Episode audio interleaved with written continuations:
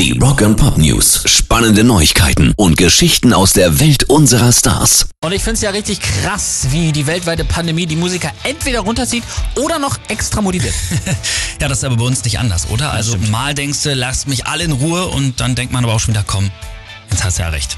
Corona schürt auf jeden Fall Zweifel, das kann man, glaube ich, festhalten. Paul Stanley hat jetzt gesagt, dass es wohl kein neues KISS-Album mehr geben wird. Richard Kruspe von Rammstein hat erzählt, dass er aktiv ans Aufhören gedacht hat. Und jetzt kommen ähnliche Töne auch noch von Dave Gahan von Depeche Mode.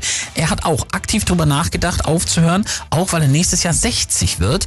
Könnte also sein, dass sie dann nochmal einmal fett touren, aber dann ist Sense mit Depeche Mode. Rock'n'Pop News. So, und dann kommen nochmal die positiven Seiten in diesen Zeiten. Nämlich einige Musiker haben Corona ja auch aktiv für neue Musik genutzt. Und dazu gehört auch Jack White. Der hat jetzt gleich 2 neue Alben angekündigt. You're taking me back. You're taking me back.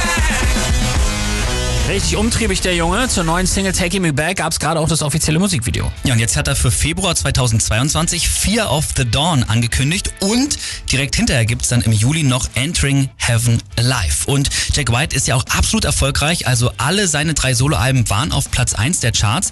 Und er hat auch schon wirklich starke 12 Grammys. Ja, wir dürfen also zu Recht sehr gespannt sein.